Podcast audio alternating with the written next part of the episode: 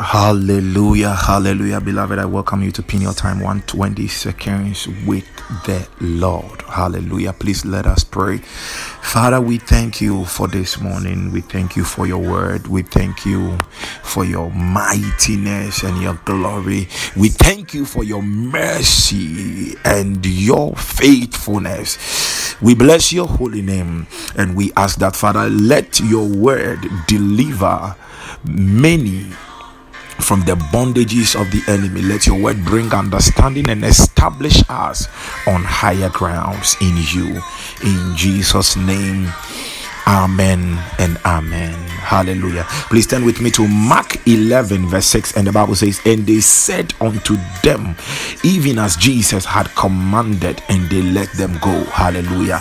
Beloved, we are still looking at what did Jesus say. What did Jesus say?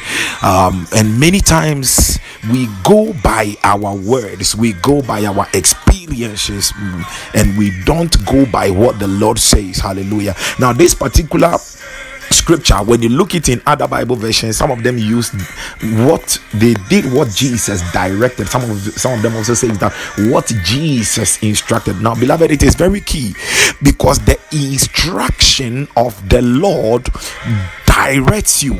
Okay, the instruction of the Lord gives you direction to keep you from distraction. Let me repeat it. The instruction of the Lord gives you direction to keep you out of distraction. So when you are not saying and doing what Jesus has said, you always keep falling into the traps of the enemy. Now, in the book of Deuteronomy 28 verse 8, the Bible says that the Lord shall command his blessings. When you move your life, when you walk as what Jesus says, you walk into commanded blessings.